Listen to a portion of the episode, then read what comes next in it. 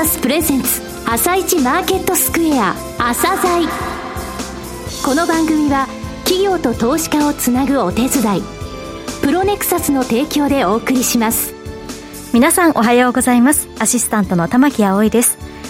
それではスプリングキャピタル代表チーフアナリストの井上哲夫さんと番組を進めてまいります。井上さんよろしくお願いいたします。よろしくお願いします。さて井上さん今日は J リート市場スタートから20周年を迎えたということで東京証券取引所上場推進部の柏村雅也さんに J リートの歩みや今の市場環境を中心にお話を伺ってまいります。そうですね。J リートが果たした役目って非常に大きかったと思います、はい、えー、それからインフラファンドこちらについても、えー、触れていただいておりますので、はい、えー、お聞きください。はい。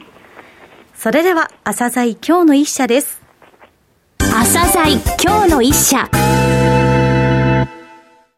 本日は東京証券取引所上場推進部調査役の柏村正也さんにお越しいただきました。よろしくお願いします。よろしくお願いいたします。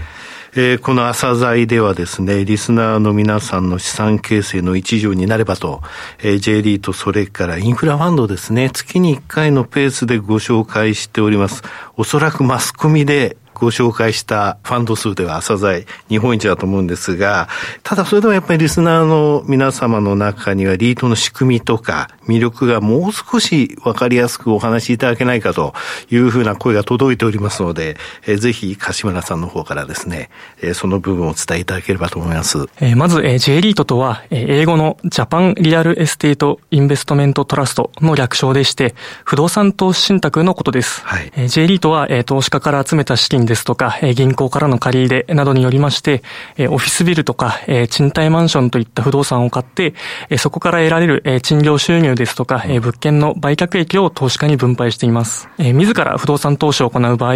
え数千万円とか、まあ、場合によっては数億円といった規模の資金が必要になり、え物件の管理も煩雑になります。え一方、えリートであれば、え10万円程度から購入できるなど、え小口からの投資が可能でして、えまた物件の管理も、えプロに任せることができます。えまた、え多くの投資家から、資金を集めるので、比較的金額の高い不動産を取得することも可能で、複数の不動産を取得して、リスク分散の効果も期待することができます。そうですね。まず、不動産投資信託ですよってこと。それから、あの、このリートを買うってことは、不動産の大家さんになるということだ。それで認識がよろしいですよね。はい、おっしゃる通りです、ただ、不動産の大家さんになるといろいろと手間がかかりますし、そういった部分については、すべてその運用会社、またオペレーターとかですね、そういった人たちがやってくれますよと。それが J リートということですね。その通りです。えー、運用利回り等についてはどうでしょうかね？やっぱり利回りが高いというところが、はい、あの魅力の一つになっているのかなというふうに思います。うん、えー、まあ一般的なまあ株式と比べてもですね、あの結構高くてですね、はい、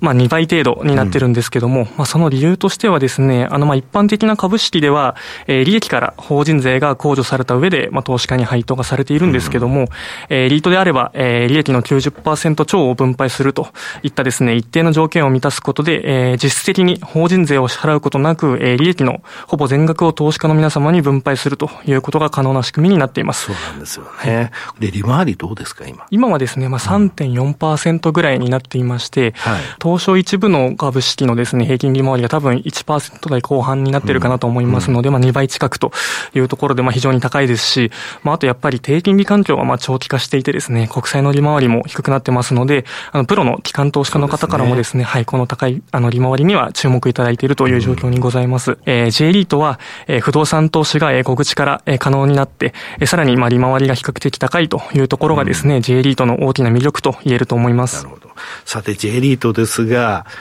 えー、日本で初めてのファンド、えー、2つ上場したとき、大変なことがありましたよね。ちょうど上場したのが20年前でした。えー、その歴史をですね、ちょっと振り返っていただきたいんですけれども。えー、今ご紹介いただいたようにですね、まあ、最初の2銘柄が上場したのは、えー、2001年の9月10日になります。えー、なので、まあ、その翌日にはですね、すねえー、アメリカの同時多発テロが発生しまして、まあ、非常に波乱の船出となりました。で、その後もですね、まあ、2008年の世界金融危機ですとか、うん、えー、2011年の東日本大震災、えー、まあ、直近ではコロナショックに見舞われるなどですね、まあ、それぞれこう難局が結構あったんですけども、まあ、これらを乗り越えてですね、まあ、現在では、えー、62の銘柄が上場しています。えー、時価総額は、えー、17兆円を超えるという規模にまで成長していてですね、これはグローバルのリート市場の中でも、アメリカに次ぐ世界第2位の規模になっています。はいうん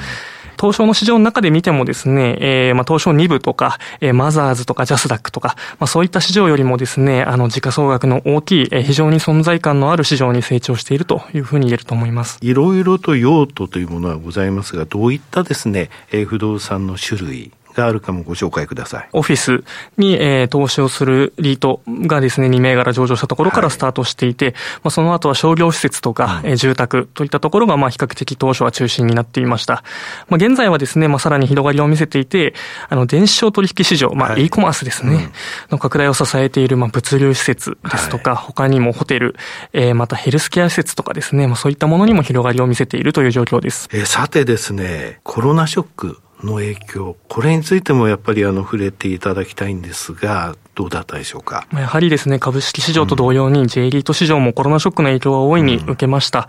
うん、市場の値動きを示す東証リート指数を見るとですね、まあ、新型コロナウイルスの感染が拡大する直前の2020年2月はですね、2250ポイント程度まで上昇したんですけども、はい、翌3月にはですね、一時1145ポイントと、まあ、半分程度のところにまで下落してしまいました。まあ、その後はすぐあの徐々に落ち着きを取り戻しまして、まあ、足元ではですね、2000ポイント程度、まあ、2100ポイントぐらいですかね、で推移しているというところで、まあ、おおむねコロナ前の水準を回復しているというふうに思います。すね、用途まあ、ホテルがあったり、住宅があったり、それぞれ影響って違ったと思うんですが、この部分どうでしょうか？巣ごもり需要の満足化を受けて、あの、物流施設に、あの、投資するリートはですね、あの、非常に好調でした。うん、まあ、その一方で、えー、まあ、ホテル市況の改善の遅れとい。うところで、業績面に一時、あの、影響を受けているホテルに投資するリートですとか、うん、えー、またオフィスに投資するリートなんかについてもですね、まあ、テレワークの普及ですとか、えー、オフィス空室率の上昇と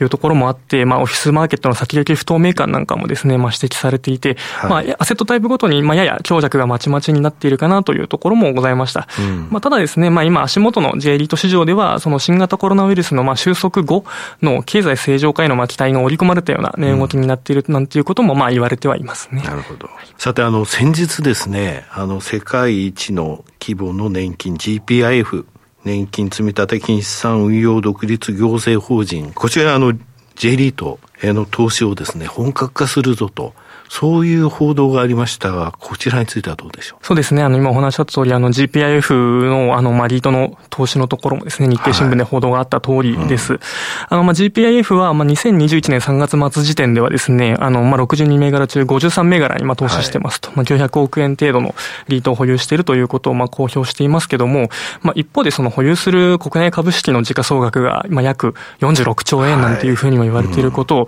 まあ、考えるとですね、まあ、まだまだリートの保有割合っていうのは限定的なので、まあ、もし、その今後その比重を高めるということがあればですね、非常に市場には大きなインパクトをもたらすのではないかなというふうにも思いますね。はい、さて、いろいろとただ、あの、リートですね、国際的にもいろいろの指数に組み入れられたり話題となってますが、この部分もちょっとご紹介ください。あの、昨年ですね、フッチ、あの、FTSE、FTSE ですね、グローバル株式指数シリーズというものに、あの、J リートが組み入れられるということも、あの、マーケットでは話題になりました。ETF とかのですね、パッシブ運用を行う、あの、プロの機関投資家は、組み入れられた J リートの銘柄を買い入れるという必要が生じますので、まあ、その指数の組み入れに伴ってですね、まあ、買い需要が発生しましたと。合計で、まあ、約3000億円程度がリートに流入したなんていうふうにも言われています。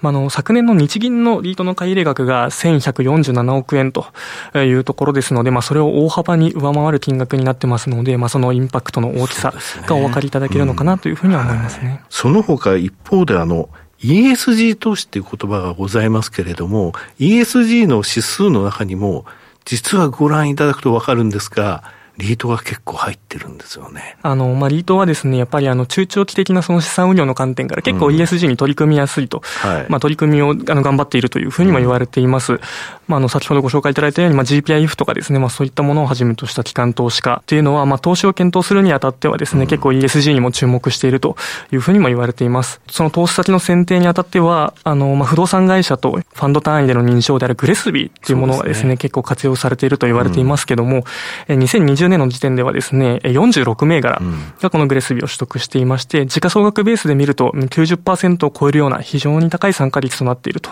い。うところでして、はい、はい、まあ、リートがいかに ESG に取り組んでいるかがお分かりいただけるかと思います。この部分ってやっぱり海外投資家の資金も呼び込むってことですか？そうですね。あの、まあ、J リートも、あの、やっぱり株と同様にですね、海外の機関投資家の売買割合が非常に高い状況になっていますので、うん、まあ、リートが ESG に注力しているということはですね、まあ、海外の機関投資家へも有効なアピールになると思われます。さて、あの、J リートのお話をずっと伺ってきましたが、インフラファンド、こちらについてもお願いします。えー、まあ、インフラファンドはですね、あの、再エネに、まあ、投資しているというところで、まあ、先ほどお話しした ESG の観点からも非常に注目を集めています。えー、まあ、2016年に第1号銘柄が上場してから現在5年が経っていますけども、うん、えー、現在はですね、太陽光発電施設を保有する7銘柄が上場していまして、えー、時価総額は1600億円を超えるぐらいの規模になりました。うん、まあ、インフラファンドの仕組みとしては、まあ、リートと非常に似ていまして、まあ、投資家から集めた資金や、えー、銀行からの借り入れによって、えー、再生可能エネルギー施設といったインフラ施設を買い、うん。えー、そこから得られる売電収入をもとに、えー、投資家に分配をしています。これあの、J リートっていうのは不動産の大家さんになることだと、先ほど申し上げましたが、このインフラファンドっていうのは施設のオーナーになるんだと。そういうふうに考えてよろしいということですね。はい、そうですね。うん、はい。インフラファンドのまあ特徴としてはですね、まあ、の各銘柄10万円程度からまあ購入が可能になっていまして、はいうん、まあ、しかもリートよりもさらに高い利回りですね。すね先ほど、え、高いと紹介しましたけども、はい、インフラファンドは5、6%程度と、まあ、さらに高いというところも魅力になっています。うん、また足元では、あの、やっぱり再エネの発電量が景気の動向に関係がないというところからですね、コロナショックの際には株式とか、うん、リートに比べて下げ幅が限定的だったということも非常に注目を集めました。はい去年ですね、4月に東証さんで J リートファンというイベントを行いましたが、ちょうどその朝にですね、日経新聞で東証インフラファンド指数がこれから算出して公表されますっていうのが出て、すごいホットなニュースだったんですが、こちらについても教えてください。はい。投資家の皆様から結構強い要望がありましたので、はいうん、東証インフラファンド指数をあの算出、公表させていただいてまして、まあ、これによってですね、あの、市場全体の値動きがあの、非常にわかりやすいのかなというふうに思っています。ねうん、あの、指数があるないってやっぱり全然違いますからね。投資信託の蘇生とか、まあ、将来的には ETF の、まあ、蘇生上場なんていうところもあの、期待できるのかなというふうには思いますね。今現在は太陽光発電、というものが社会インフラの中でも上場インフラでは全てがという状況なんですが、この広がりっていうのも楽しみですよね。そうですね。うん、やっぱり再エネに関しては、あの、今、政府によってですね、うん、まあ、カーボンニュートラル宣言がありましたし、はい、まあ、再エネの主力電源化というところも非常に話題になっていると思います。まあ、なので今後ますます再エネの導入が進むというところも予想されます。えまた、えー、今はですね、太陽光発電施設を組み入れる銘柄のみなんですけども、まあ、風力ですとか水力といった他の再エネも投資対象にするインフラファンドも上場していますので、はい、え今後はそのアセットタイプの広がりにも期待ができるのではないかなというふうに思っています。はいえリスナーの皆さん、多くが投資家でいらっしゃいます。え、投資家に向けて一言お願いします。J リートは、え、今年で最初の銘柄が上場してから20周年を迎えます。え、上場銘柄数は62、え、マーケットの規模である時価総額は、え、グローバルでも2位の17兆円というところまで成長しています。え、リートは、まあ、小口からの投資が可能で、え、利回りが比較的高いという点が大きな魅力と言えると思います。え、情報開示ですとか、IR についても充実しているという点も強みです。こういった魅力のあるリートに、えー、投資はしたいというお声もあるんですけど、まあ、一方であの、個別銘柄に投資するのは難しいという方も、あの、お声としてはいただいています。まあ、そういった方には、あの、上場投資信託である ETF への投資もですね、選択肢の一つでご案内しております。ま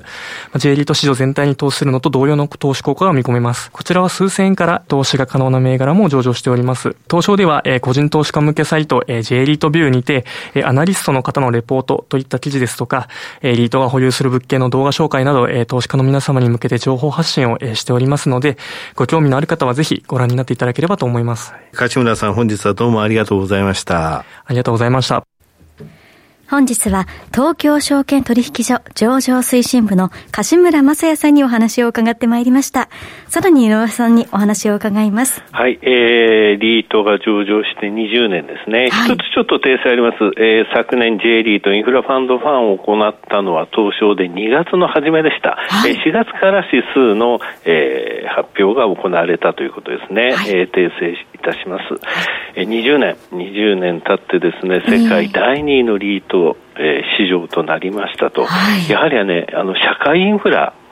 っっていうものがね、はい、必要な時に日本ってやっぱり財政がよろしくない状況なんで、えー、J リートそしてインフラファンドの果たす役目って非常に大きいんですよね、はい、社会資本の形成その育成のために確実に成長したなと、今回ねコロナショックでもリーマンショックとかその前の、えー、資産バブルの時みたいに不動産価格が大きく揺らぐことってなかったじゃないですか、えー、そうですね、うん、それはねやっぱりねあの収益還元をもとにその、えー、価格っていうものは決まっている、これがやはり日本の不動産に定着したってことだと思うんですよね、そのために果たしたリートの役割って非常に大きかったと思います、はい、え開示資料も非常にしっかりしてますので、はい、ぜひ一度ですねその開示資料等についてもご覧ください。はい。J リートの歩みや今の市場環境などの話を伺いました。それでは一旦お知らせです。企業ディスクロージャー IR 実務支援の専門会社プロネクサス。上場企業のおよそ6割2200社をクライアントに持つ。これはアジア証券印刷の時代から信頼と実績を積み重ねてきたからこそ。さらにプロネクサスが目指すのは企業と投資家をつなぎ日本の株式市場を活性化させることです。プロネクサス私たちは個人投資家の皆さんを応援します。井上哲夫。今日のストラテジー。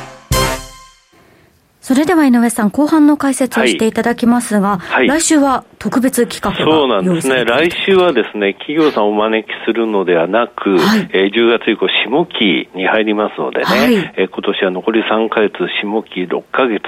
の相場展望ですね、今、中国恒大問題がね、えー、えー、非常に大きくく取り沙汰されてます。アメリカにつきましても昨日あたりですね、債務上限の引き上げの話とか、はい、えー、金利もちょっと上がってきてますので、はい、ここら辺のお話もですね、じっくり、はい、えー、差し上げたいと思いますので。井上さんにたっぷりお話をいただける、ということで。はい。さてさて、マーケットでございますが、こちらについては、昨日ね、アメリカ下げたんですよ。それまで4日間ダウ上げてたんですが、えー、今までの下げとはちょっと昨日は違ったなっていう印象。えー、えー、先ほど言いました債務上限の引き上げ問題、えー、上限適用の凍結、えー、どちらかやらなきゃダメよってイエレンさんね、えー、財務長官言ったんですが、共和党はこれ反対しておりますと、はい、えー、そういった中、金利が10年国債1.5652と、6月17日以来、つまり3か月以上ぶりの水準まで上昇してきたんですね。えー、あと中国恒大問題について、中国の中だけの話で終わるかどうかっていうところが、これからいろいろと分かってくると思うんですよね。はい、やっぱりね、あの、中国の不動産、えー、中国の非金融部門の、えー、米ドルのですね、えー、負債っていうものはリーマンショック時の1.5倍ぐらいになってるんですよ。えー、これがね、中国恒大についても非常に大きいのではないかと。まあ、今、利財商品と個人に売ってたっていうので、中国でね、お金返せっていうのをやってますけれども、はい、えー、債券なんか発行した部分に、アメリカのいわゆる運用機関が持ってないかどうかと、持ってるとしたらどれぐらいなのか、そういったところが、えー、明らかになると、ちょっと一回ショック的な詐欺があるかもしれないので、要注意かなというふうに思いますね。はい、本日も中国恒大利払いが、えー、4750万ドルあると言われています。はい、まずはこれがどうなるか、どういうふうな決着でちゃんと返せるのか注目です。はい。井上さん本日もありがとうございました。それではまた来週もよろしくお願いいたします。この後は東京市場の寄り付きです。朝鮮この番組は企業と投資家をつなぐお手伝い、プロネクサスの提供でお送りしました。